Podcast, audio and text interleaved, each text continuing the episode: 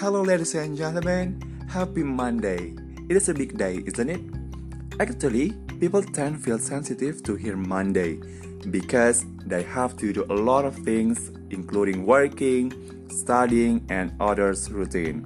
Yeah, it is too lazy to do those, right? Anyway, since COVID 19 came and attacked world, especially Indonesia, all those activities were distracted. We got some troubles a lot of people dies and counting. Social economy was disrupted, increasing number of unemployment and so on. So sad. Oh yeah, also Indonesian national exam was removed. Mm, is it good impact? I don't even care and I don't want to talk about it because I'm not a student anymore. But if you guys are still student, be grateful. Guys, this pandemic affecting so many things, mostly people depressed. Let's move a little bit our perspective. Have you taken a look at the positivity from this quarantine situation? Have you?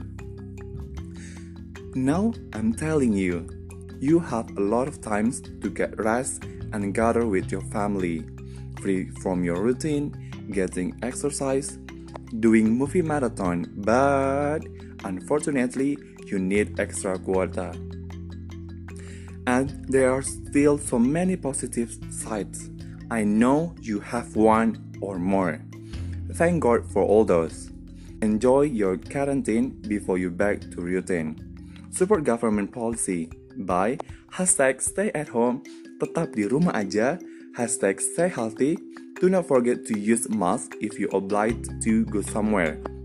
And the last one, hashtag be productive because you guys have a lot of times to do something.